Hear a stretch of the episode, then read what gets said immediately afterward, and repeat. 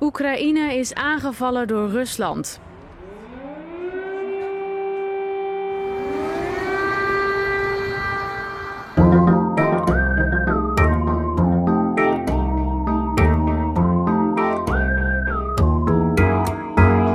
Welkom bij het Raadsmission, uh, de wekelijks terugkerende geschiedenispodcast. Uh, we zouden eigenlijk deze week natuurlijk geen aflevering maken, want het is uh, vakantie.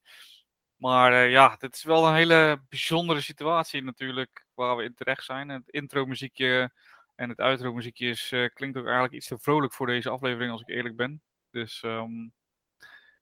dus ja, we gaan het over Oekraïne hebben natuurlijk. En ik, ja, Pascal die is er ook weer bij. Pascal, welkom weer. Ja, dankjewel. Fijn om uh, jou uh, weer bij te hebben. Ja. Ja, laten we, laten we eerst even stilstaan bij wat een uh, baas die president van Oekraïne is. Vind je niet? Oh, die Zelensky. Ja. En die grenswachten bijvoorbeeld, die, met dat Russische schip. Heb je dat ja, gezien? Ja, Zo. ja. Ja, dat, dat zijn wel echt staaltjes van zelfopoffering en ja, ik vond ook wel, uh, ja, zo'n, zo die, die uh, Oekraïense president, die laat dan ook gewoon zien, ja, dit is, dit is leiderschap. Ja. Dit is inspirerend leiderschap. Uh, dienend leiderschap in de stad, ik vecht met jullie mee. Dit gaat niet alleen over mij, dit gaat over ons, dit gaat over Oekraïne. En wij zijn strijdvaardig en uh, ik vecht mee op wat voor manier dan ook. En ja, dit gaat over ons bestaansrecht. Dus wat dat betreft, uh, ja, hij toont inderdaad, uh, ja, hij toont gewoon leiderschap. Uh, ja. En that's it. Ja. Ja, want ja, het is nu dinsdag, de, de eerste, 1 maart. En um, ja, het lijkt wel of de Russische aanval is wel een beetje gestuurd, heb ik het gevoel. enerzijds. Anderzijds hoor je natuurlijk ook die verhalen van 60 kilometer militair konvooi onderweg naar Kiev. Dat baart me dan wel behoorlijke zorgen. Ja, wat mij opvalt is dat het. Uh, nou ja, ik, ik kan niet zo'n goed beeld uh, vormen van de, van, de, van, de, van de opmars. En wat wij natuurlijk gewend zijn vanuit. Uh, nou ja, als Amerikanen een, een, een, campagne ontplooien. dan, dan zie je dat die berichtgeving wat, wat duidelijker is. Ook vanaf, vanaf de Amerikaanse zijde. En je ziet eigenlijk vanaf de Russische zijde dat er ja, er komt niet zoveel nieuws uh, komt er binnen. Dus om je nu een goed beeld te vormen van de opmars, waar ze nu eigenlijk staan, het verrassingseffect, uh, wat willen ze nu eigenlijk bereiken, ja, dan krijg je toch wel een beetje door dat het, uh, nou, we zijn nu zes dagen verder, dat het niet, het, het, het lijkt niet op te schieten. ja, en hoe kan dat nou? Hè? Er staan 160.000 man aan de andere kant. En ik geloof dat ze nu op ongeveer tot 70% zitten van, uh, van wat er nu ook daadwerkelijk Oekraïne is, uh, is binnengegaan. Ja, en dat er toch nog wel om wat steden wel, uh, wel wordt, zwaar wordt gevochten. Kharkov, in het zuiden, daar wordt ook wel hard gevochten. Maar het is nog niet helemaal duidelijk of ze nu ook daadwerkelijk al steden hebben ingenomen. En ja, nu gaat het toch wel heel erg lang, nu gaat het wel lang duren. Ja, is dat, is een misrekening van Poetin geweest? Ja, kijk, dat vind ik dus lastig uh, uh, te zeggen. Maar um, zoals ze dus die oorlog zijn gestart met het aangrijpen van uh, militaire objecten in heel Oekraïne om de infrastructuur van de defensie plat te leggen. Ja, dat lijkt ook maar een beetje deels gelukt. Je had, ja, ik verwachtte wel iets meer van het Russische leger omdat ja, dat ze daar toch wel wat doeltreffender in eh, om zouden gaan. Ja, en, en wat je ook ziet langs de kant van de weg, ja, het zijn een beetje uh, ja, enkele, en, ja, enkele tanks, soms een konvooi, het zijn wat lichte, uh, uh, lichte voertuigen. Ja, ik, ik, ik weet niet, misschien hebben zij wel juist de Oekraïners onderschat, onderschat en ja, hebben die Oekraïners zich veel beter weten voor te bereiden. Ja. Ik, ik, ik, weet, ik weet het niet. Ik, laat ik het zo zeggen. Ik, dit, het, het, lijkt me nog niet dat, ze het, uh, dat de Russische kracht tot, tot, ten volste wordt benut. Dus ja, wat gebeurt er nu eigenlijk? Want is dit namelijk, kan, dit zou ook een onderdeel van de tactiek uh, kunnen zijn. Ja, precies. Want uh, ja, we worden natuurlijk uh, op tv plat gebombardeerd met. Uh, oh, dat is een hele slechte woordspeling. Maar in ieder geval. ja. ja je, je, ziet heel veel oud-militairen natuurlijk ook in het nieuws komen. Die allemaal ja, vertellen hoe het normaal gesproken zou gaan hè, met de Russen. Die bijvoorbeeld vaak met artilleriebeschietingen proberen de vijand uh, te slaan en dan aan te vallen. En dat ze dat nu, nu niet hebben gedaan. Nee. Ja. Nou ja, het kan ook een onderdeel zijn van jouw tactiek. Doordat je zegt van ja, we zijn er niet om dat hele land uh, kapot te bombarderen. Want we zijn op een, zoals Poetin het zegt, op een, uh, op een vredesmissie om de Oekraïne in ieder geval te ontdoen van de nazistische denkwijze. En we zijn vrienden van het volk. Dus ja, ja, misschien wordt dit dan wel straks omgedraaid van ja, je weet het niet hoor. Van ja, wij komen hier om te helpen en kijk wat er met ons gebeurt. ja, precies. we kunnen alsnog nu eh, de actie inzetten. Ja, je ziet vandaag natuurlijk al een paar uh, steden die. Uh, Kharkov, die, uh, waar een parlementsgebouw gebombardeerd is. Ja. Dus je ziet al wel dat er ook echt burgerdoelen nu geraakt worden eigenlijk. Door de Russen. Dus misschien zijn we al een beetje op het kantelpunt. Ja, ehm, ik denk dat er nu, nu wordt er ook inderdaad geroepen dat er meer artillerie wordt ingezet om nou ja, inderdaad steden onder vuur te nemen of uh, dingen uit te schakelen. Maar ja, hoe langer dit ook gaat duren, hoe groter de kracht ook uh, steunt om, uh, of hoe, gro hoe, groter de kracht ook bij de Oekraïners gaat, ja, gaat leven. En die denken nu ook van, nou ja, we maken wel echt een serieuze kans om, ja, om dit toch wel te gaan stoppen. Want ja, ik heb nog niet gehoord dat er echt belangrijkere doelen al zijn ingenomen. Zoals in Kiev, zoals in Kharkov of in het zuiden is dat Mariupol. Ja, Mariupol, ja die, die, die steden Odessa, zijn... Mariupol, ja. Ja, ja want uh, ja, ik, het is echt heel veel materiaal ook vanuit Europa onderweg naar Oekraïne natuurlijk. Dus hoe langer dit inderdaad duurt, hoe beter zij bewapend zijn eigenlijk. Ja. Dat is ook wel echt een historisch iets, denk ik, uh, dat, dat het op deze schaal gebeurt naar een land wat eigenlijk niet bij de EU nog hoort. Hè? Nee, inderdaad. Maar ja, uh, ja het, het, is wel makkelijk praten, maar het lijkt ook wel een beetje een mosterd na de maaltijd dat we dit, uh, dat we dit met z'n allen niet hebben aanzien komen. En ik vind nu ook de reactie, ik vind het allemaal zo reactief. Uh, nou, ik weet dat er genoeg mensen hebben gezegd van joh, we zijn onze krijgsmacht ook al aan het uitkleden. En alle krijgsmachten in Europa, dat. Uh, ja.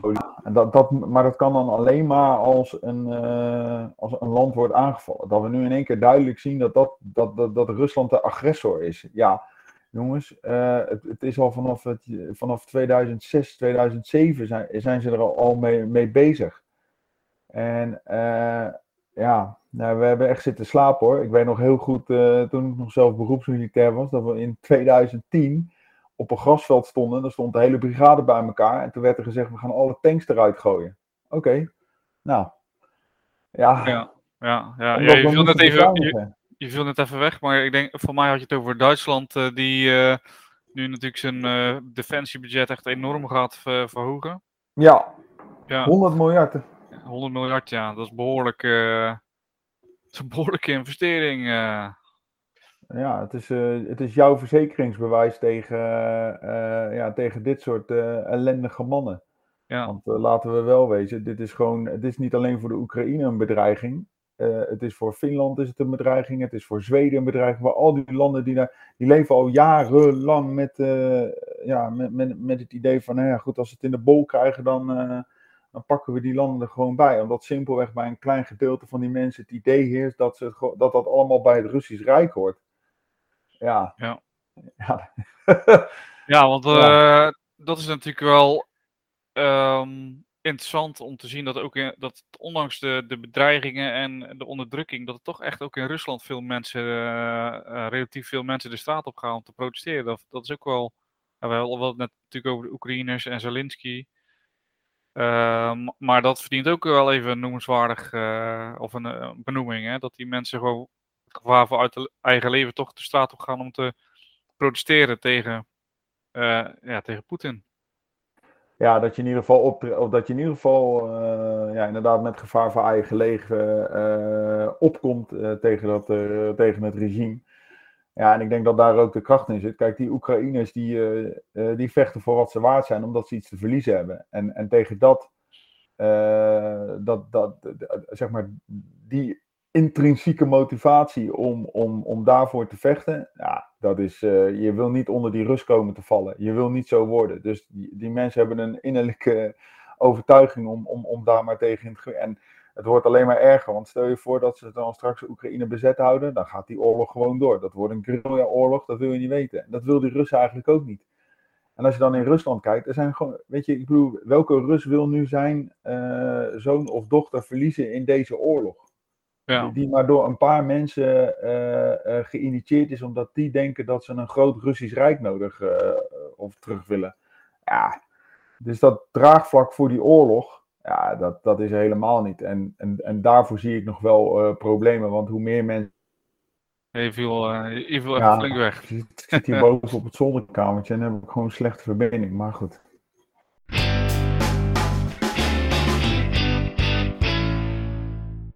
Natuurlijk uh, als Oekraïne natuurlijk ondergelopen wordt uh, en uh, bezet wordt, dat er natuurlijk een guerrilla, guerrilla oorlog ontstaat. En dat ook de Russen zelf daar totaal niet op zitten te wachten. Nee, maar die, kijk, dat, zij hebben ook die ervaring in uh, Tsjetsjenië. Dat ze die hoofdstad Grozny binnenpakt, binnenliepen. En dat ze daar, nou, er werden gewoon een complete tankdivisies werden helemaal aan barrels geschoten. Toen uh, na dat optreden werd ook de hele wereld duidelijk dat ze toen ook dachten van, nou ja, tanks uh, zijn uh, einde op het slagveld. Want ja, als je dat in verstedelijk gebied gebruikt, dan, dan word je in de pan gehakt. er zijn genoeg filmpjes van waarin die rebellen, Tsjetsjeense rebellen, zo'n tankpeloton even kapot maken in, in de steden. Ja, dat, en nou ja, goed, we weten allemaal wat er verder in de jaren negentig is gebeurd daar in dat, uh, in dat. Ja, jongen, dat is, uh, dat, dat, dat, dat verschrik. Ja, oorlog is sowieso verschrikkelijk, maar ja, wat daar gebeurd is, dat is heel, dat, joh, daar, daar zit Rusland niet op te wachten. En dat is hetzelfde als wat Rusland ook in Afghanistan heeft gedaan. die moesten na tien jaar moesten ze er ook uit. Want dat werd ook een guerrilla-oorlog. Ja, die werd aan de andere kant werd die mega gesteund door de, door de Amerikanen. Die leverden ook hoe heet het, uh, anti-luchtdoelraketten, uh, van die stingers. Dezelfde ja. stingers die wij nu leveren aan de, aan de, aan de Oekraïners, om die, om die Russische helikopters de lucht uit te schieten. Ja, en weet je wat het is? Zo'n stinger, ja, daar, heb je niet veel, daar heb je niet veel nodig om dat ding gewoon goed in te kunnen zetten. En het is relatief goedkoop en je, ja, en je schiet daar gelijk een relatief duur middel, lees een helikopter, makkelijk mee uit de lucht. Dus ja, de vraag is uh, dat, wie, wie dat gaat winnen. Ja, ja we hebben natuurlijk um, eigenlijk wel gezien dat Europa vrij eensgezind is in, uh, in zijn reactie eigenlijk naar Rusland toe. En ik vond dat toch wel opmerkelijk. Ik denk dat Poetin toch had gedacht dat we min of meer uit elkaar zouden vallen. Dat we allemaal een beetje de ja, hoe zeg je dat, niet eensgezind uh, zouden worden over uh, maatregelen of whatever. En dat we dan uh, elkaar in de strot zouden grijpen. Ik denk dat dat een beetje Poetins idee was. Ik kan natuurlijk niet in zijn hoofd kijken. Maar, maar eigenlijk, ik heb het gevoel dat het tegenovergestelde waar is. Hè? Dat eigenlijk iedereen behalve Thierry Baudet eensgezind is tegen Rusland. Ja. Ja, ja, inderdaad. En ik denk dat, dat, uh, dat het wel belangrijk is, omdat je denkt van ja, de NATO, de NAVO, dat, zijn allemaal, dat is allemaal een logapparaat wat niet werkt. En uh, te, te, te veel uh, verschillen van opvatting binnen, de, binnen de NATO over hoe we dingen moeten doen. Maar ik denk dat je iets, je hebt nu iets wezenlijks geraakt bij, bij Europeanen. En dat is dus het, ja, in ieder geval, nou ja, dat we een eigen mening mogen hebben normen, waarden, uh, vrijheid, vrijheid van meningsuiting, uh, dat soort rechten. ja, dat zit toch denk ik best wel diep verankerd in de Europese, in de, in de Europese landen. En nu lijkt het wel, ja, dat is nu een aanval op ook de vrije keuze van bijvoorbeeld een land waar ze bij willen horen. Hè, of bij Europa of bij Rusland. En het moment dat ze nu daar niet meer een keuze in hebben, ja, wordt dat land gewoon simpelweg aangevallen. Nou, dat is waar wij niet voor staan. En ik denk ook, ja, er worden nu ook andere landen bedreigd. En sterker nog, er worden continu landen bedreigd, zoals Zweden en Finland. Ja. Eh, elke keer wordt daar maar mee gedreigd van, ja jongens, blijf maar neutraal. Sluit je niet aan bij de NATO, want anders pakken we je. Ja, ja dat, eh, dat eh, las ik inderdaad ook laatst. Nucleaire dreiging. ik schrok wel even toen hij dat zei, maar anderzijds denk ik, ja, wat gaat hij doen? Hoe, hoe, kan die überhaupt daar wat mee doen? Ja, hij kan er wel wat mee doen natuurlijk, maar ja, dan Ja. eindigt het toch ook voor Rusland gewoon heel slecht als hij dat gaat doen. Of ben ik dan gek? Nou ja, dan is het inderdaad, eh, ik neem nu mijn knuppel mee naar het schoolplein en eh, de ander die neemt hem. Ja, Ja, weet je, kijk, je hebt natuurlijk ook nucleaire wapens in verschillende soorten en maten. Hè? Van superklein tot, eh, nou ja, tot echt supergroot. En ja, ik geloof niet. Ja, ik weet het niet hoor. Maar ik geloof echt niet. kijk, want dan wordt het Armageddon. En met welk doel? Ik bedoel, kijk. Eh, je, je, je kan wel allemaal bommen gaan gooien op Europese steden. Maar ja, ik geloof ook niet dat je dan eh, kijk, dan weet je ook dat er staan namelijk ook nog steeds eh, van dat soort apparaten ook op jouw steden gericht. Hè? Dus dat houdt elkaar in evenwicht. En ik geloof niet dat, een, dat, dat, men dat. Ja, bedoel, uiteindelijk wat bereik je ermee? Ja, ik denk dat ook dat als je. Dus ik denk niet zo snel dat dat zou gaan gebeuren. Nee, nee, dat Nee, ja, met de kennis die ik heb. Maar ja, op het moment als dat echt gaat gebeuren, dan. eh, De Zek van der Dam. Ja, maar ja, dan zitten we in eh, waar we altijd in de Koude Oorlog heel erg bang voor waren, dat we elkaar gewoon helemaal kapot maakten. Maar kijk, weet je wat het is? Ook die atoombommen inzetten, eh, ja, dat is natuurlijk ook gebeurd om, om als, gewoon te gebruiken als afschrikking. En dat ze die atoombommen ook gewoon gebruiken om, om bepaalde, ja, bepaalde doelen te houden, of terrein te ontzeggen, of wat dan ook allemaal. Ja, en ik geloof niet dat, eh, je weet je, welk voordeel zou je daaruit halen, behalve dan dat je een totale oorlog eh, eh, creëert. Ja, en volgens mij, als we nu kijken hoe Rusland het nu in de Oekraïne doet, ja, zou, je dan, zou dat land dus ook nog in staat kunnen zijn om dan op meerdere fronten een oorlog te kunnen uitvoeren. Dus- Dus een conventionele oorlog zoals ze dat nu in de Oekraïne doen. Ja, zoals het lijkt hebben ze er de handen vol mee. Dus ik weet niet, ik denk dat dit meer dan wordt gebruikt om eh, een A te dreigen. Jongens, we, hebben, we we- weten dat wij nog kernwapens hebben, voor het geval je het vergeten was. En, en daarmee een onderhandelingspositie eh, proberen te, te, te krijgen. Ja. Ja, nou, nou ben ik natuurlijk eh, niet eh, militair onderlegd, hè. Jij eh, natuurlijk een stukje meer. Beetje, een beetje. Maar als ik dan, ik lees heel tijd van dat Russische konvooi wat onderweg is, hè. Wat, wa- eh, en ik, ik heb ook beelden gezien van Turkse drones die eh, voertuigen uitschakelen. Of drones van Turkse makelij dan, moet ik zeggen, eh, door Oekraïne. Ben ik dan te simpel om te denken, schiet gewoon eh, de eerste het eerste voertuig neer en dan eh, staat de rest in de file? Of is dat te simpel gedacht? Nou ja, dat kan wel op een kleine schaal natuurlijk. Dat zijn dan de, de beginselen van een, eh, van een hinderlaag. Hè? Dat eerste en laatste voertuig uitschakelen en dan eh, alles Ja. wat ertussen zit, eh, dat je dat gaat aangrijpen. Ja, weet je, ja, wat is dit voor konvooi? Dat weet ik eigenlijk ook niet. Ja, het is 64 kilometer lang. Eh, wat gaan zij doen? Gaan ze uiteindelijk gaan ze ontplooien ergens? Gaan ze dan over tot gevecht? Want ja, je moet je troepen van A naar B kunnen krijgen. Ja, en ergens kom je op een punt dat je je moet gaan ontplooien om dat gevecht te kunnen voeren. Ik weet ook niet waar ze naartoe op weg zijn of wat er nou allemaal precies in zit. Ja, en dat het een lang konvooi is, ja, zeker wel. Maar ja, het zegt me eigenlijk nog helemaal niet, niet zoveel. Nee, nee, nee. Eh vacuümbommen. Ja, het? ja hyperbarische bommen. Ja, ook, eh, ook heftig. Dat, dat is ook echt eh, natuurlijk. Ja, kijk, eh, ik, ik, ik hoorde laatst iemand spreken van ja, weet je, op het moment dat ze echt eh, mensenrechten gaan schenden, hè, en dat kan natuurlijk door middel van eh, bombardementen. en normaal gesproken als je natuurlijk slimme wapens hebt, hè, om het zo- zo te noemen, daar kan je precisiebombardementen mee uitvoeren en dus op militaire doelen. Maar zo'n vacuümbom eh, scha- ja, is dan heel, ja, niet precies, maar gewoon een grote schaal eh, vernietigen natuurlijk eigenlijk. Zo moeten we het zien. Maar zou het kunnen, eh, echt even eh, hypothetisch, hè, dat we op een gegeven moment toch die oorlog gaan, meer gaan mengen als dat we nu al doen? Omdat we, ja, omdat er toch een humanitaire crisis ontstaat of een, of een ja, hoe zeg je dat? Ja, ik denk dat die al, eh, die humanitaire crisis, die begint al te ontstaan. Maar je moet je afvragen, waarom zet je dit soort middelen in?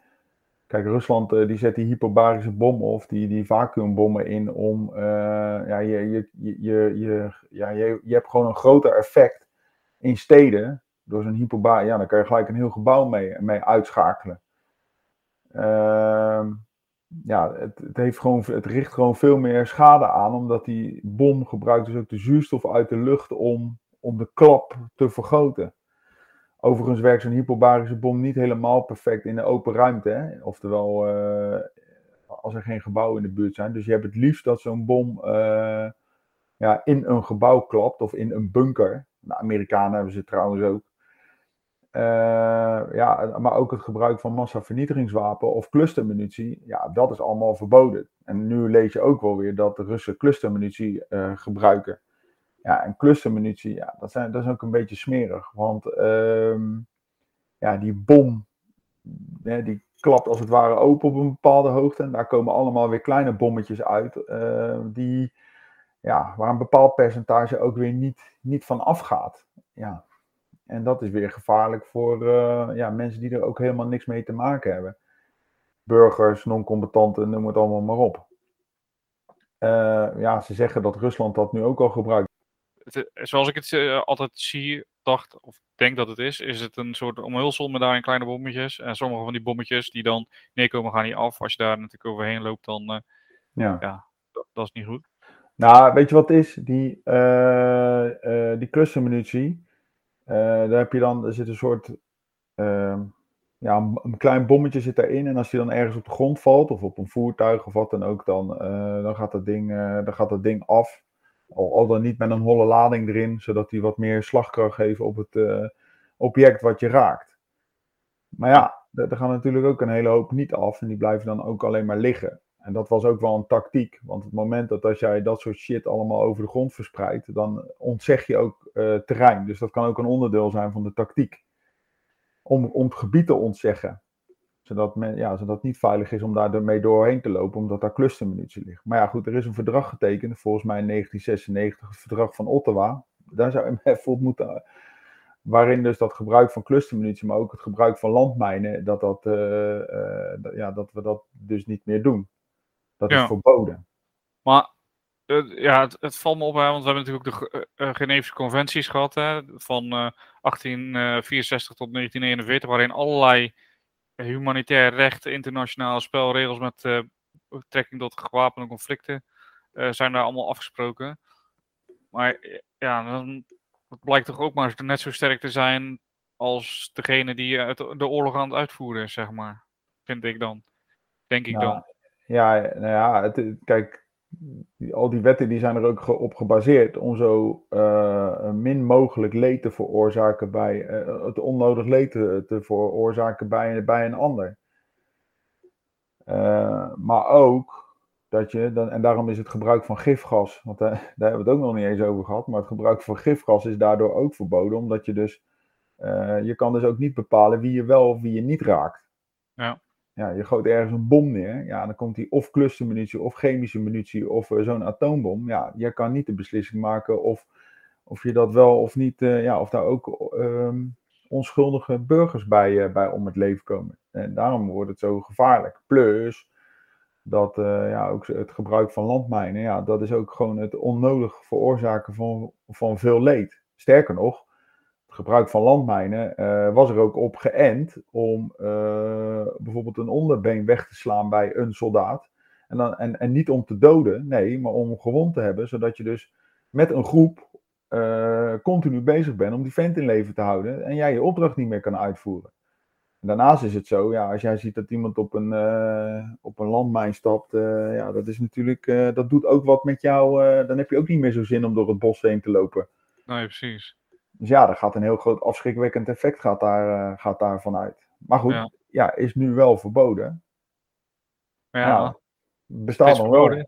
ja. ja, precies. Het is verboden, maar uh, ja, schijnbaar heeft Rusland daar toch uh, maling aan. Hè? Net zoals eigenlijk alle internationale verdragen door gewoon een land, uh, soeverein land binnen te vallen.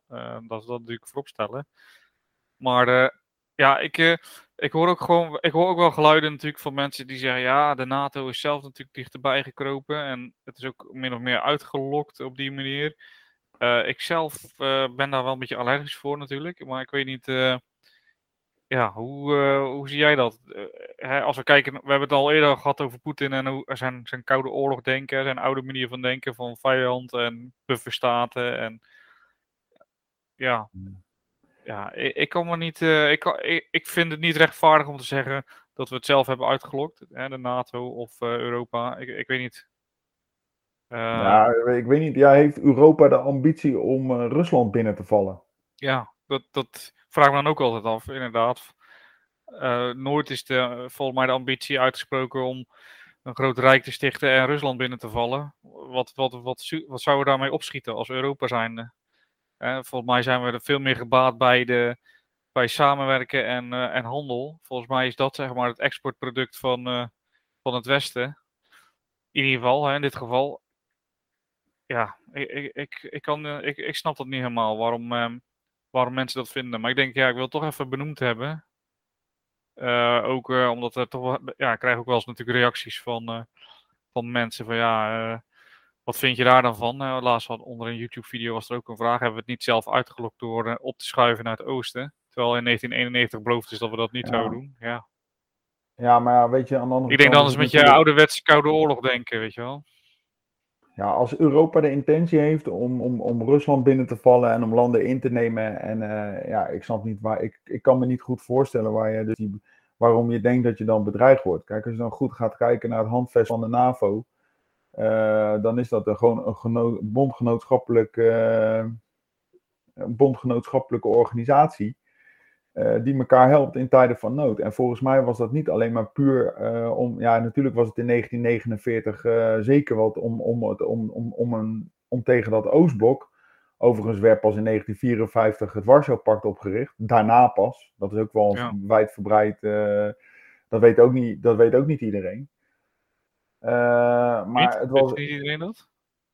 Nee. Nee, ik, soms hoor je wel eens ja, want eerst was het Warschau-pact en toen gingen de NATO uh, het allemaal op. Nee, dat was andersom. Ja. Dus, uh, maar ja, goed, kijk, als jij dus een bondgenootschappelijke organisatie opricht, ja, dus ja, ik kan me best voorstellen dat je als je Rus bent, dat je dat denkt. Dat kan, en dat je dat ook gaat uitbuiten en dat je zegt van ja, zij zijn de vijand, zij willen ons omverwerpen. Maar ja, ja, weet je, ik vind wat, ik me ook wel verwonder. En dan zeg je, ja, hebben we het allemaal niet uitgelokt. Maar ja, in Rusland is er nu wel, uh, nou ja, Facebook ligt er half uit. Uh, ja, er wordt toch een hele andere werkelijkheid voorgespiegeld. Waarin wij uh, Rusland bedreigen. Maar ja, ja, ik, ja, leg mij dan maar eens uit waar dat dan uit blijkt. En dat, dat kan ik nog steeds niet vinden. Maar wat, ik wel, wat je wel ziet, is dat Rusland continu aanspraak maakt op Finland continu aanspraak maakte op Oekraïne. Zij zijn uit elkaar gevallen. Zij konden het niet bij elkaar houden. Nou, laat ze daar dan eens een keer een goede studie over doen. Over hoe het dan mogelijk is dat zo'n communistisch land. Wat inderdaad tot aan Oost-Duitsland was. Hoe, waarom dat dus uit elkaar is gevallen. En trek daar je lessen eens uit. En probeer het dan nog eens goed op orde te houden. Ja, precies. Maar, maar ik bedoel, geef mij een economische goede reden. om bij Rusland te willen horen. En dat is nog een kleinere economie dan Duitsland. Nou ja, sorry hoor. Maar als ik dan de keuze heb tussen, tussen, tussen dat rijke Westen, waarin alles voorspoedig gaat en waarin, uh, ja, waarin je dus inderdaad geld kan verdienen, waarin we ook nog een dialoog kunnen opstarten over, in, over ongelijkheid en dat soort dingen allemaal. Maar eerlijk is eerlijk, in Europa gaat het gewoon vele malen beter dan dat het in Rusland eraan toe gaat. Ja. Dus als ik Oekraïne ben en ik zit daar net tussen en, en ik moet gaan kiezen, hè, waarin je als soeverein land uh, vind ik, zelfstandig een keuze mag maken, waar ga ik bij horen? Ja, dan is die keuze toch snel gemaakt. Ja, ja. lijkt ook, ja. Maar als jouw buurman Rusland is en die op alle mogelijke manieren probeert om jou uh, op andere gedachten te brengen, ja, ja, jongens, dat is er ook niet meer van deze tijd, of wel? Kom op. Nee. Ja, ik heb mijn uh, hoop wel een beetje op China eigenlijk. Ik weet niet hoe dat met jou zit, maar ja, China heeft natuurlijk tijdens de, de motie en de Verenigde Naties hebben zich uh, afzijdig gehouden. Dat is toch wel een sterk teken dat ze in ieder geval niet voor zijn. Ja. Uh, ik begrijp ook dat Oekraïne ook gebeld heeft met, uh, met China, uh, met de, buiten, de, ministers van Buitenlandse Zaken met elkaar, om, om hulp te vragen, een soort bemiddeling van, van, um, van China. Volgens, de, ja, het is natuurlijk niet bevestigd door, door China zelf. Maar volgens de Oekraïense minister van Buitenlandse Zaken zou China ook hebben gezegd dat ze bereid zijn om alles te doen. Ja, China is natuurlijk wel een belangrijk bondgenoot altijd geweest van, uh, van Rusland. Dus ik, uh, ja, ik hoop dat China er wat, uh, ook hier wat in kan betekenen. Ja, ik weet niet. Als je het vanuit westers oogpunt kijkt, heeft China dezelfde problematiek. Maar dan met, ja. landjes zoals Taiwan. Ja. ja. ik weet niet, moet je zo heel erg op China gaan leunen? Ik weet het ook allemaal niet hoor. Ik zou daar ook niet graag afhankelijk uh, van willen zijn. En uh, aan de andere kant, wij kunnen dit toch ook wel even zelf op gaan lossen, of niet? Ja, ja. Uh... Althans, mijn diplomatieke kijk op deze wereld. ja.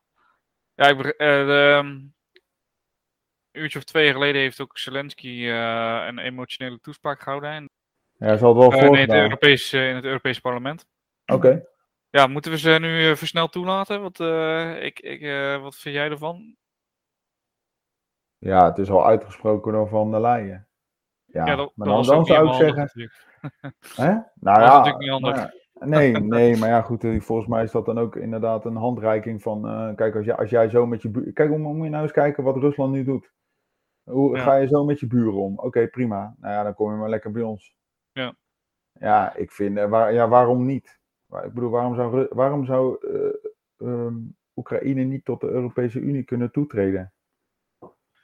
Ja, Ja, dat, eh, omdat, we dan, omdat we dan in oorlog zijn met Rusland. ja, ja, nou ja, dan, dan is dat maar zo. Hebben wij nu de Ja, middelen als, ook- als NATO, denk jij? Hebben we nu de middelen om dit op te lossen? Ja, dat is wel lastig hoor. Nou ja, dat, ja, het ligt eraan hoe die oorlog gevoerd gaat worden.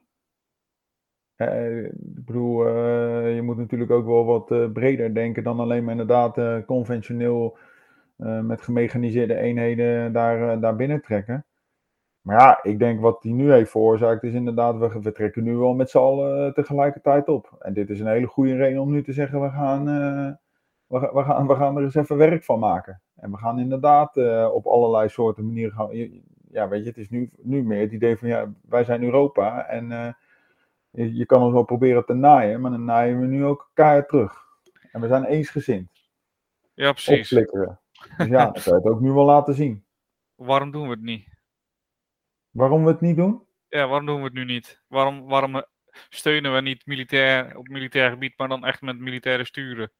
Waarom doen we Ja, dat vind, nou ja, dat vind ik ook wel. Dit, dit, is ook echt, dit vind ik ook wel een interessante discussie die ik ook al heb gevoerd. Van ja, ben jij inderdaad. Nou ja, als Nederland zegt we sturen inderdaad troepen naar, eh, naar Oekraïne om eh, daadwerkelijk mee te doen. Om eh, nou ja, wat voor taak dan ook. Maar in ieder geval, we gaan militairen daar sturen in het. Nou ja, dat is dan artikel. Nou, het zijn nog, hij is nog, ze zijn geen lid van de NATO, maar we gaan inderdaad we gaan tegen de Russen vechten. Ja, zou je dat gaan doen dan? Ja, dat is de vraag. Ik heb het gevoel dat eh, Europa daar wel een beetje eh, nu denkt van ja, waarom doen we dat eigenlijk niet? Ik denk, ik denk bij mezelf, laat ik het dan bij, op mezelf betrekken. Ik denk bij mezelf, waarom laten we dit gebeuren zover? Moeten we niet, moeten we niet echt militair in gaan grijpen? Want dadelijk eh, vliegt, knalt Rusland over Oekraïne heen. Ik bedoel, we hebben het al een paar keer gehad over die kolonne van 60 kilometer. Nou, ik weet niet, dat klinkt als tering lang. En als, die, eh, als, als 60 kilometer mi- militaire voertuigen in één keer om je Kiev heen gaat, gaan staan, eh, vraag ik me af wat ze kunnen doen. Ik, eh, ik ga wel elke avond slapen met, met het gevoel van, oh fuck, als morgen Kiev nog maar in handen van Oekraïne is. Ja. Nou Ja, ik denk dat hier een hele elementaire vraag naar voren komt van in hoeverre zijn wij bereid om dit, om dit allemaal te verdedigen? In hoeverre zijn wij bereid om hier iets aan te gaan doen? Want ja, dit, en hoe heeft het ook zo kunnen gebeuren allemaal, hè? Maar ook de invloed van een Gazprom, Russische bedrijven hier, die het allemaal mogelijk hebben gemaakt om geld te verdienen, om ook nou ja, dit toch ook indirect of direct mogelijk te maken om, om, om een oorlog te beginnen, om gewoon weer een land onder je te krijgen, want daar heeft het wel alle schijn van. Ja, ja dit is gewoon natuurlijk vooropgezet al, eh, al jarenlang speelt dit natuurlijk. Ja, en, maar aan de andere kant, kijk, we moeten natuurlijk ook niet denken dat het allemaal in Oekraïne allemaal, zo- allemaal zo goed geregeld is en dat het daar allemaal eh, koek en ei is, want daar, ook daar heerst corruptie en ook daar eh, zijn de nodige problemen. Maar ja, ja aan de andere kant, ehm, ja, laten wij het maar gebeuren dat er dus een soeverein land zomaar wordt, eh, wordt, wordt binnengevallen. Ja, ja dat, is, dat is de vraag, ja. Ja, Ja. het is natuurlijk wel historisch dat we zoveel steun bieden in de, in de zin van, eh, van apparatuur natuurlijk, van, ehm, hè, van, van, van middelen eigenlijk, zonder, zonder eh, personeel natuurlijk, maar hè, dat, we, dat we al zoveel wapens daarheen sturen, dat is natuurlijk al ja, best wel historisch gezien een, eh, een, een keerpunt, maar ja, hoe ver moet je dit laten gaan? Ik vind het heel moeilijk hoor, ik vind het heel moeilijk. Nou ja, maar Ik- weet dat er dus al Europese landen zijn die deze gedachtes al, al decennia lang hebben vanaf de Tweede Wereldoorlog. Lees een Finland, lees een Zweden, lees ook Noorwegen. Eh, en ook, ook Polen is ook altijd, altijd bang voor, voor, nou ja, en terecht ook, dat ze worden overlopen. En die zijn natuurlijk ook eh, lange tijd, eh, hebben ze deel uitgemaakt van die Sovjet-republieken. Ja, nou ja, het is goed dat wij in West-Europa ons dat nu ook maar weer eens realiseren dat dit allemaal niet voorbij is. Terwijl we te lang hebben gedacht dat, dit, dat we dit op een andere manier konden oplossen. En dat we het konden gedogen, of dat we maar handel met ze konden drijven, of wat dan ook. Ja, en toch, ja, het blijkt gewoon dat dat niet, dat dat niet waar is. En, maar dat vind ik ook wel een beetje het hypocriete. Want in de afgelopen twintig jaar, als jij kijkt naar hoe Defensie, eh, hoe, hoe die organisatie naar zijn kloten is geholpen. Ja, ja, dan zeg ik nu ook schaam je. Maar dan zeg ik ook voor de mensen die nu in de Tweede Kamer zitten en nu zeggen, ja, we moeten, we moeten kijken of we meer geld voor Defensie vrij. Oh ja, nu wel. Ja, Nu wel. Ja, dat, is- nou, dat vind ik dan wel rijkelijk laat. Ja, dat was het mooie van. eh ik zat gisteren op één te kijken. En er was zo'n eh, zo'n oud militair die eh, de baas was van een militaire inlichtingendienst, volgens mij. Ja, was het een, was het een wat gro- grote Ja. man? Ja, Ja. dat is Koblenz. Ja. En die, eh, die gaf gisteren ook echt een sneer naar eh Gert-Jan Segers, die daar ook een beetje popiopie zat te doen van, we hebben het altijd al gezegd. Van, eh, toen zei hij ook iets van, ja, dat is het hypocriete van, van beleidsmakers. Hè? We hebben 2% eh bruto binnenlands product afgesproken, maar er, wordt, er blijft in gesneden worden. Ja, nu in één keer moet het weer, ja, wo- moet er weer geld bij, omdat we nu een dreiging hebben. Ja, dat is natuurlijk ook bijzonder dat wij natuurlijk, ja, spreken nu even in wij, zij en hun, maar goed, laten we dat even Nee, gewoon, eh, makkelijk. Houd het makkelijk. Houd. Overzichtelijk. Ja, dus eh, nee, maar dat, eh, dat hebben we natuurlijk gewoon. Ja, we hebben toch andere keuzes gemaakt en toch gedacht inderdaad dat die politiek dat wel kon oplossen met elkaar. Dat we dat op een andere manier dan militaire middelen dat konden oplossen. Maar dat blijkt toch voor niet. Nee, joh man. Maar ook als je ziet hoe, eh, hoe binnen de krijgsmacht ook eh, ontzettend bezuinigd is, jongen. Dat, ook, dat het gewoon niet meer uit te leggen was tot op het enkele niveau. Hè? Dat ze er op een gegeven moment zeiden van, ja, weet je wat we doen jongens? Eh, we gaan gewoon voertuigen niet meer gebruiken. Die blijven dan gewoon onder de, op de plaat. en die, gaan we niet, mogen we niet starten, sleutels inleveren en laat maar staan. Nou, weet jij, ik ben geen, ik ben geen autotechnicus. Maar als jij je auto een half jaar laat staan zonder erin te gaan kijken, ja, dan heb je echt wel schade aan je auto. Hè? Dan is Ja. in eerste instantie is je accu kapot, dan is alles naar de tering. Eh, en, en, en dan mocht het niet. Dus Dat zijn allemaal van die op. Het is een beetje die symboolpolitiek. En dat het meest schrijnende vond ik, dat zei ik net eerder ook al, dat in 2010, we hebben brigades in Nederland. Hè? Eh, en brigades zijn eenheden, dat zijn eh, eenheden van 4000 man. En die moeten in staat zijn om zelfstandig het gevecht te kunnen leveren in een bepaald gebied of wat dan ook. Daar is een generaal is dan de baas van. Zo'n brigade moet van de NATO-standaard moet bestaan uit een aantal elementen. Soldaten om te kunnen vechten, tanks om te kunnen vechten met, het, met de soldaatjes. En dan allemaal ondersteunende eenheden, waaronder artillerie, luchtdoorartillerie, maar ook logistieke eenheden. Nou, noem die, dat hele rat op, nou, zo'n kolonne van 60 kilometer. Maar wij hebben het allemaal zo voor elkaar weten te krijgen, dat we allemaal stukjes van die brigade af zijn gaan pulken. Want op een gegeven moment, artillerie, er zit geen, een- er zit geen artillerie-eenheid meer bij een brigade in Nederland. Heden ten dagen. Nee, dat is allemaal samengevat bij het vuursteuncommando. Dus dan gaan we de vuursteun gaan we uitlenen. Ja, maar dan voldoe je dus al niet meer aan je taak. Logistiek. eh, logistiek is ook, ligt ook op zijn reet, omdat we dat allemaal maar, dat noemen we dan fysieke distributie. Dat is ook gewoon een bezuinigingsmaatregel. Maar die distributie die, die klopt ook allemaal niet meer. Dus mijn oproep is, nu dit aan de Oekraïnse oostgrens ga eens eens even lekker zelf eh, kijken en, en probeer gewoon weer eens een normale defensieorganisatie op te tuigen. eh, die we inderdaad desgewenst eens kunnen inzetten als dat ook daadwerkelijk nodig is. Want ja jongens, wat sturen we nu? Ja, we sturen compagnieën sturen we, sturen we nu weg. Maar dat kan ook echt niet, hè? Nee. En, en daarnaast is dan nog de vraag, ja, weet je, wie is er dan nog bereid om inderdaad eh, te zeggen van, nou, ik, ik zou onder deze omstandigheden, zou ik dan nog wel soldaat willen worden. En dan zou ik nog wel eh, dienst willen nemen in het leger. Dat is ook wel een interessante. Ik weet niet of die bereidheid eh, zo in hoge mate aanwezig is.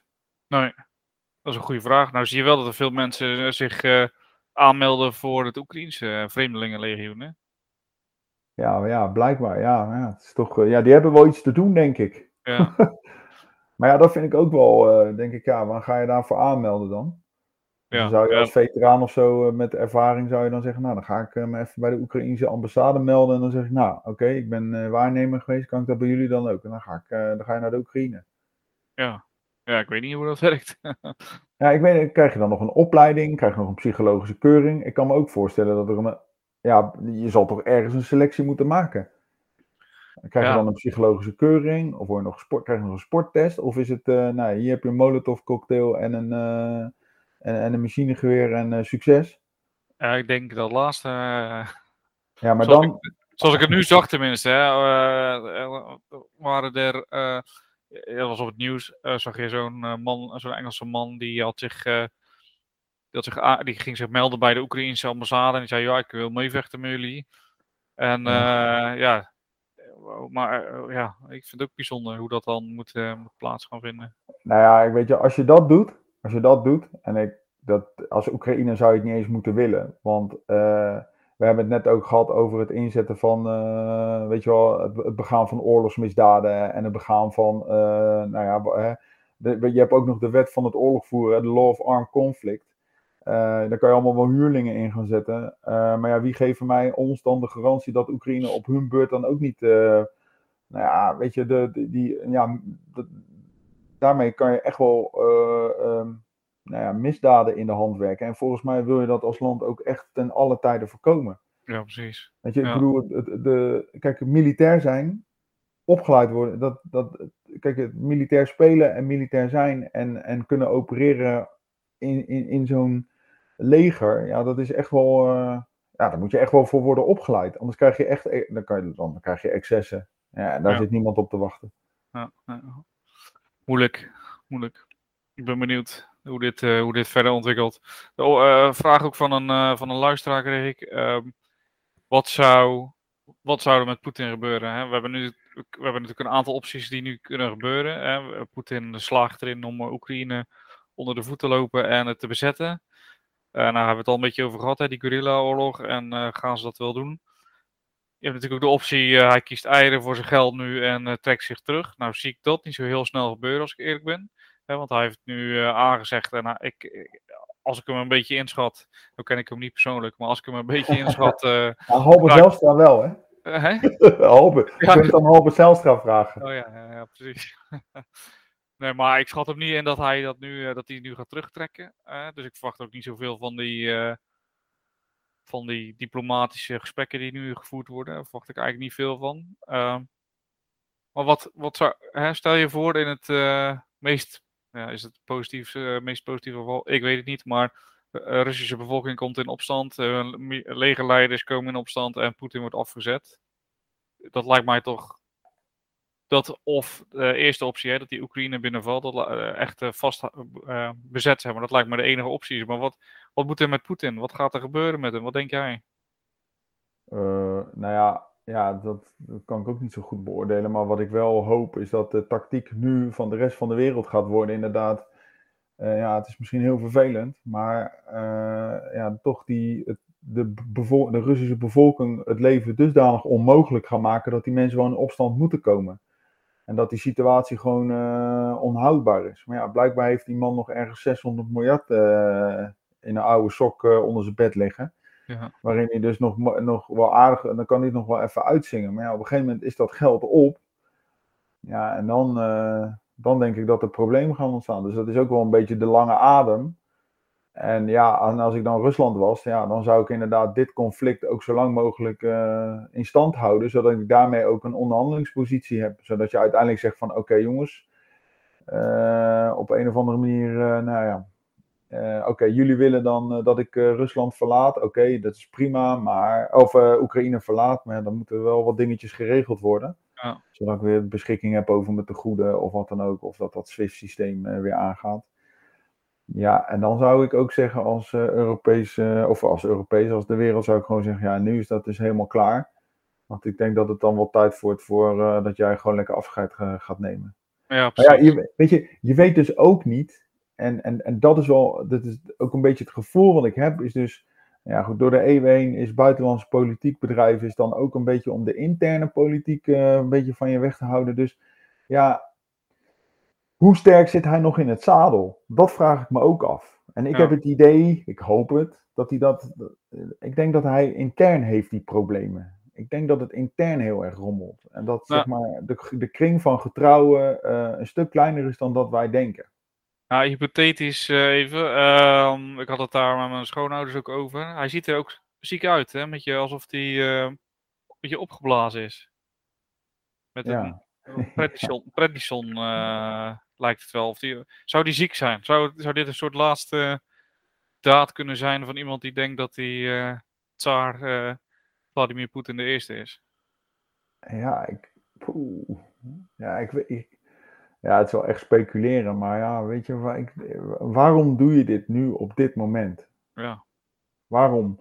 En dat, dat, dat, dat vind ik wel echt een hele interessante, interessante vraag. Maar die getrouwen die hij om zich heen heeft, met al, die op functies zitten, jongen. Oh, allemaal een KGB-verleden. Dus hij heeft best wel een, een eh, inner circle die, die echt onwijs veel macht heeft.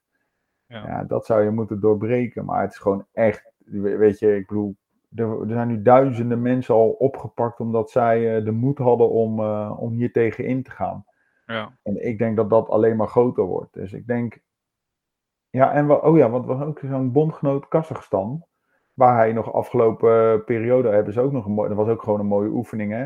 Weet je, ja. onrust in Kazachstan. Oké, wij komen met eh, de Russen. Ja, dat is gewoon oefenen. Eh, maar die hebben nu ook gezegd: ja, wij gaan, het- wij gaan het niet steunen. Nee, precies. Dat is wel interessant. Alleen eh, Belarus is natuurlijk eh, ja, tot nu toe eigenlijk de enige trouwe bondgenoot gebleven. Oh ja, Lukashenko. Ja. Ja, ja ik, eh, ik eh, lees ook net dat eh, waarschijnlijk de militairen van, van dat land ook binnen zijn getrokken, Oekraïne in. Ja, nou ja, en dan wordt het ook wel, volgens mij zijn ze daar nu ook wel mee bezig om te kijken van, ja, kunnen we hier niet Poetin verantwoordelijk voor houden? En dat hij zich moet gaan verantwoorden voor, eh, voor het oorlogstribunaal of voor het, eh, hoe noemen we dat, hier? Ja, In, eh, het. Vredespaleis. Dus bij het ja, dus ik denk dat zij ook al bezig zijn om te kijken van, nou, hoe kunnen wij hier, ja, deze man toch wel te pakken nemen? Ja, En ik denk dat daardoor hij, ja, je isoleert je alleen maar. Hij isoleert zichzelf toch alleen maar. Ja. Die kan toch straks nergens meer naartoe. Waarschijnlijk maar heeft hij er toch maling aan of zo. Of heeft hij zich gewoon zo misrekend. Ja, ik weet niet, ik ga toch maar eens even dat boek van hem lezen. Over hem. Ja, Ja. ik weet niet, zou hij zich hebben misrekend? Denk je dat hij dat... Je zou, ja, iemand die zo eh, berekenend is, zou je zou toch eigenlijk rekening gehouden moeten hebben met alle situaties. Dus, en nu wordt het natuurlijk heel hard geroepen, hij heeft zich misrekend. En hij heeft niet gedacht natuurlijk dat Europa zo sterk zou reageren. Is dat zo? Of is, wist hij dit al lang en dan zoekt hij gewoon een reden om de derde wereldoorlog te starten? Nou ja, ik zou er, zeker als je met zulke mensen moet gaan praten, zou ik er altijd van uitgaan dat hier een, eh, een hele doordachte, dat dit doordacht is. Ja. Dat, dat, dat hij weet dat hij wat hij doet. Ja. Maar ja, eh, heb je iemand liever tegenover je die weet wat hij doet en die voorspe- nou ja, voorspelbaar is, of in ieder geval, of eh, heb je inderdaad een onvoorspelbare gek tegenover je die gewoon niet eens weet wat hij doet? Ja, dat is een goede vraag. ja, ik weet niet, in het leger zeiden ze altijd, eh, als je van die maloten tegenover je hebt die, eh, die niet weten wat ze doen, die zijn onberekenbaar en onvoorspelbaar dan, eh, dan, dan, dan iemand die wel is opgeleid, die inderdaad volgens bepaalde procedure en technieken zijn dingen doet. Ja, precies. Dit lijkt precies hetzelfde. Ja. Ja, in ieder geval volgens premier Johnson gaat Poetin falen. Dus ik ben blij dat onze blondie nog weer wat over gezegd heeft.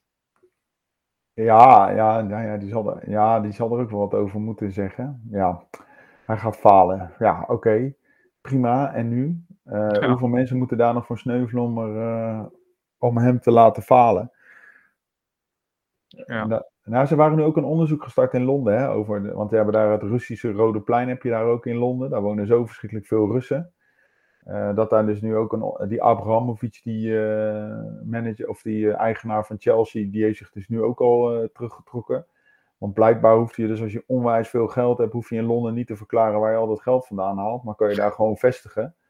En ja, daar zijn ze dus nu ook met terugwerkende kracht eens even gaan kijken voor, joh, ja, wie wonen daar nu eigenlijk allemaal? En hoe kan het dat je met zoveel geld hier een bestaan kan, kan voortzetten? Ja. Ja, bizar. Wat denk jij eh, trouwens over eh, Bau- Baudet? Zou die eh, zou het een Russische spion zijn? Nee, nee, Nee? nee, nee joh, nee, nee. Nee, je zegt dat wel heel stellig. Ja, nee, ik ben geen. eh, ik, ik- ik ben ook zeker geen Baudet-aanhanger. Maar je ziet dat dit, dit past zo verschrikkelijk goed bij Baudet. Het, het altijd, het, het, het, zeg maar als, eh, hij noemt het ook het eh, kart- partijkartel. Als het partijkartel links zegt, dan zegt Baudet rechts. En, eh, en, en in dit geval, hij wil dan weer. ehm, hij wil ook eens een statement, denk ik wel, maken. Dat wij ook in het verleden ook allemaal afspraken hebben gemaakt met de, met de Russen. Met, eh, met Gazprom. En dat, dat, eh, dat we dat ook allemaal niet hebben aanzien komen. Of wat voor manier dan ook. Ja, ja, en weet je wat het bij hem ook is? Eh, kijk, als hij dit nu zegt, dan zitten we allemaal. Oeh, oh, dat mag je niet zeggen. Nou, die Baudet is erg. Maar ja, iedereen klikt er nu wel op en gaat kijken naar hem. En daar voelt hij ook een soort. eh, ja, een soort ik denk dat die man ook super aandachtsgeil is. Ja. Vindt hij heerlijk. En dan is negatieve eh, berichtgeving. eh, dat, werkt, dat werkt ook. Ja, dat werkt Ja. ook. Ja, ja.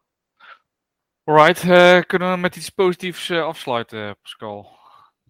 Ja, zeker wel. Carnaval ging gewoon door dit jaar. ja, ongelooflijk. Ik, ik zou er wel moe- Ja, jij, hebt gecarnavald van het weekend. Toch? Ja, ik heb gecarnavald. ja. Ja. Ja, ja. Ja, nu zeggen mensen natuurlijk ook van, eh, ja, ehm, ja, het is wel oorlog in de Oekraïne, dan kan je niet carnavallen. Toen dacht ik ook van, ja, heb je wel een punt, inderdaad. Maar wees je wel bewust dat er eh, 414 gewapende conflicten over de hele wereld zijn en die dus elke dag gebeuren. Ik bedoel, ik hoor namelijk niemand horen, die hoor ik dus praten over, ja, in Jemen is het nu ook oorlog. Daar is ook een hongersnood. Eh, zullen we daarom wel of niet carnavallen? Dus eh, dat vind ik ook altijd wel weer. Kijk, we maken er nu zelf ook een uitzending over, omdat het weer nieuws is. Maar eh, het, het- het- ja. ja, nu is dit allemaal nieuwswaardig. En dan moeten we in één keer zeggen, ja, dat gaan we allemaal niet doen. Ja, dan kan je eigenlijk helemaal niks doen. Want er is altijd, overal op deze planeet is er oorlog. Diepgaand. Ja, maar ook, ja, nou ver, ja, Oekraïne is ook ver van je bed. Althans wel iets dichterbij, maar eh, ja, Ja. Ja, ja, ik heb carnaval gevierd. Misschien kan het volgend jaar niet eens meer. Ik weet niet, vieren de Russen carnaval? Eh, weet ik niet. Kan al, al beter door de Brazilianen overgenomen kunnen worden. Want die hebben tenminste leuke, leuke vrouwen met carnaval. Toch? Ja, dit is in ieder geval de temperatuur er wel naar om daar inderdaad wat eh, op een leuke Ja. manier gekleed te Ik bedoel, ja, ik, ik zou het ook niet in mijn nette kousen, in mijn string eh, met min 30 in eh, Sint-Petersburg eh, carnaval gaan vieren. Maar Lijkt me niet verstandig. Nee, dan kan je dat beter in eh, Rio de Janeiro doen. Precies. Oké, nou. Ja, bedankt weer voor deze grondige Ja, analyse. jij ook man. Ik hoop dat dit eh, snel en goed opgelost wordt. De vraag is natuurlijk eh, een beetje hoe snel en goed hoe, hoe dat er dan uitziet. Ik, ik weet het niet. Ik ben natuurlijk geen wereldleider. Maar ik hoop voor de Oekraïnse bevolking dat dit snel eindigt. Ja, inderdaad. Gewoon al dat geweld moet gewoon stoppen. Punt. Dit, dit kent alleen maar verliezers. Precies. Goede afsluiting. Pascal bedankt en eh, nog fijne Jij vakantie. Jij ook. Hé, maar wanneer En, eh, gaan we die... eh, we gingen toch over de Franse revolutie hebben? Ja, ja, vol- Ja. volgende week. Oh, oké, prima. Ja, nee, kan ik even voorbereiden. Kan ik even voorbereiden. Dat is goed. We spreken elkaar volgende week. Ik hoop dat jullie, dat de luisteraars dit ook interessant vonden. Ehm, en ik wil zeggen, hou je rustig en tot, veel plezier met carnaval als je het gaat vieren en tot volgende week. Do widzenia.